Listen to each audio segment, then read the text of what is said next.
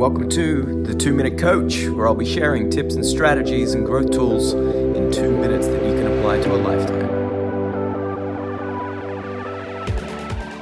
Before we start going into the solutions, it's really important to understand why goal setting fails.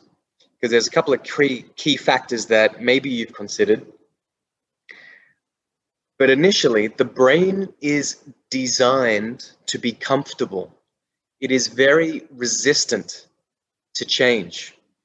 And so that means you will always use evidence of your past, of where you failed, where you were comfortable, to stay comfortable. But that doesn't help you grow. All right, so that fear of failure, that flight or fight, of course, we're going to fly away. We want to stay comfortable. We want to stay safe, but that doesn't help us grow and evolve. The other reason that we fail with our goals is that it's too too big.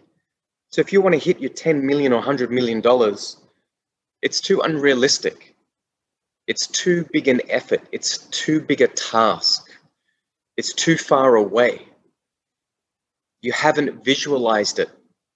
And so when we have this big wall to achievement, we will always find other things to do instead. So it increases procrastination.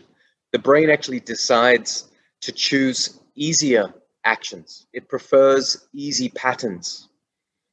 And so when we break down big goals, big tasks into small micro goals, into little actions or decisions, we build a lot more momentum. All right. So the big goal is good to have, but you've got to keep it out there in the distance, set up your systems so that you can benchmark whether you're getting closer to them